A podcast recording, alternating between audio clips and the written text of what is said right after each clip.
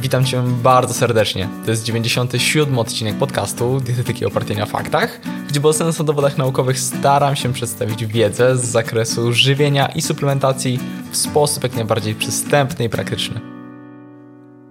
Często można spotkać się z podejściem, np. do utraty masy ciała, polegającym na liczeniu spożywanych kalorii i makroskładników, białka, tłuszczu, węglowodanów w ciągu dnia. Takie rozwiązanie ma swoje plusy i minusy i z pewnością zrealizuję o tym kiedyś odcinek.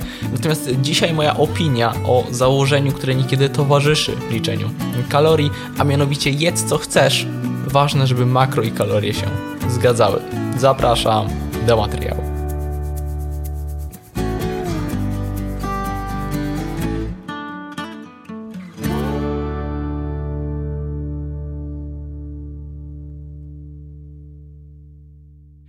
Ostatnio temat ten poruszałem w formie wideo, a ponieważ spotkał się on z większym zainteresowaniem, to postanowiłem zrealizować materiał podcastowy, w którym temat trochę rozszerzam. Przy okazji przypominam, że treści, jakie tworzę, to nie tylko podcast, ale również wideo na YouTubie, posty na Instagramie czy dłuższe newslettery, mailowo, wszystko pod nazwą Dietetyka oparta na faktach. Serdecznie zapraszam do śledzenia również i tam. Zostawię do wszystkiego linki w opisie. Przechodząc do tematu. Na wstępie. Kontrola masy ciała zależy od równowagi energetycznej. Jeżeli dostarczamy zbyt małą ilość energii w stosunku do zapotrzebowania, skądś ową energię organizm pobrać musi i sięga po zapasy, zmagazynowane innymi i przede wszystkim pod postacią tkanki tłuszczowej. Prawdą jest, że można jeść same fast foody, same słodycze i chudnąć. A co ciekawe, nawet poprawiać parametry zdrowotne, m.in. profil lipidowy czy e, glikemię. Było nawet głośno w mediach o takich przypadkach, które sensacyjnie to pokazywały, jak to jedząc codziennie w maku ludzie tracili sporo na wadze. Były również rzetelnie prowadzone badania naukowe, gdzie nawet w sytuacji, w której ponad 40% energii w ciągu dnia pochodziło z czystego cukru, uczestnicy poprawiali niektóre parametry zdrowotne i tracili kilogramy. Finalnie kluczowy jest deficyt energetyczny Problem jest taki, że to nie wszystko. I o ile prawdą jest, że dla odchudzania kalorie są najważniejsze, to nie znaczy, że to jedyna istotna kwestia. E, I teraz kilka argumentów. Po pierwsze, to zdecydowanie nieoptymalne podejście bo w dietetyce nie chodzi tylko o to, by pokazać, że coś się da, ale zrobić to mądrze i skutecznie. I odnosząc się do przykładów z jedzeniem tylko fast foodów, jeżeli cały nasz jadłospis bazuje lub w większości bazuje na wysoko przetworzonej żywności, to z zegarkiem w ręku podczas odchudzania można czekać, aż pojawią się problemy z kontrolą apetytu. Znacznie trudniej będzie nam utrzymać założenia i nie zjeść więcej niż potrzebujemy, a tym bardziej ile chcemy jeść przy zastosowanym deficycie kalorycznym. Wysoko przetworzona żywność sprzyja nadmiernej konsumpcji kalorii. Sama struktura, smakowitość i konsystencja sprawiają, że łatwiej jest jeść więcej i szybciej. Fast foody czy e, słodycze są przeważnie miękkie i naprawdę łatwo jest zjeść ich dużo w krótkim czasie. Nisko przetworzona żywność lub nieprzetworzona żywność jest zazwyczaj twardsza, wymaga dłuższego przeżuwania i wydłuża czas konsumpcji. To jeden z bardzo ważnych elementów wpływających na sytość. Zresztą nie tylko tekstura, ale sama ekstremalna smakowitość. Ta eksplozja smaku sprawia, że jemy więcej e, i oczywiście nie chodzi o to, by jeść niesmacznie w alternatywie, e, ale nadmierna ekspozycja na wyjątkowo smaczne produkty może prowadzić do problemów z kontrolą apetytu. E, inną sprawą jest błonnik, którego z reguły dostarczamy znacznie więcej z żywności nisko przetworzonej. Błonnik uznaje się za jeden z najważniejszych komponentów żywności wpływających na sytość i zwiększenie jego podaży w diecie może istotnie zmniejszyć ilość spożywanych kalorii. Warto więc uwzględnić zboża pełnoziarniste, rośliny strączkowe, warzywa, owoce e, i tak.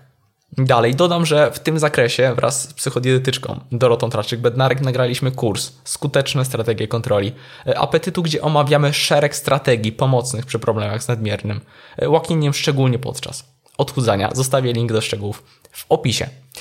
E, idąc dalej, po drugie, takie podejście jedzenia głównie produktów wysoko przetworzonych zdecydowanie sprzyja niedoborom pokarmowym. Taką dietę jest bardzo trudno zbilansować i choć nie da to objawów od razu, długofalowo możemy doprowadzić do niedoboru witamin, składników mineralnych, niezbędnych nienasyconych kwasów tłuszczowych i tak dalej. Problemem jest to, że nie widać tych konsekwencji tak szybko, przez co może się wydawać, że ich nie ma, a to tylko złudne wrażenie niestety.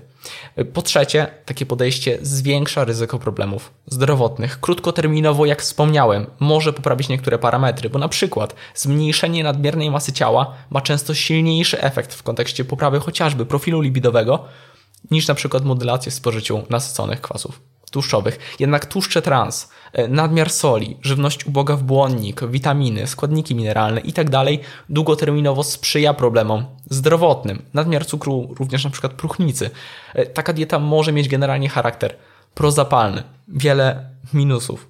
Po czwarte, to zupełnie nie uczy prawidłowych wzorców żywieniowych. Po zakończeniu odchudzania, gdy przestaniemy liczyć kalorie i makro, to zostajemy w miejscu, gdzie wiemy, ile kalorii ma batonik, ciasteczko, burger czy jogurt proteinowy, a nie wiemy, jak skomponować smaczny i zdrowy posiłek. I to jest problem, bo jedzenie towarzyszy nam będzie przez całe życie i warto dbać o odpowiednią relację z nim przez całe właśnie życie.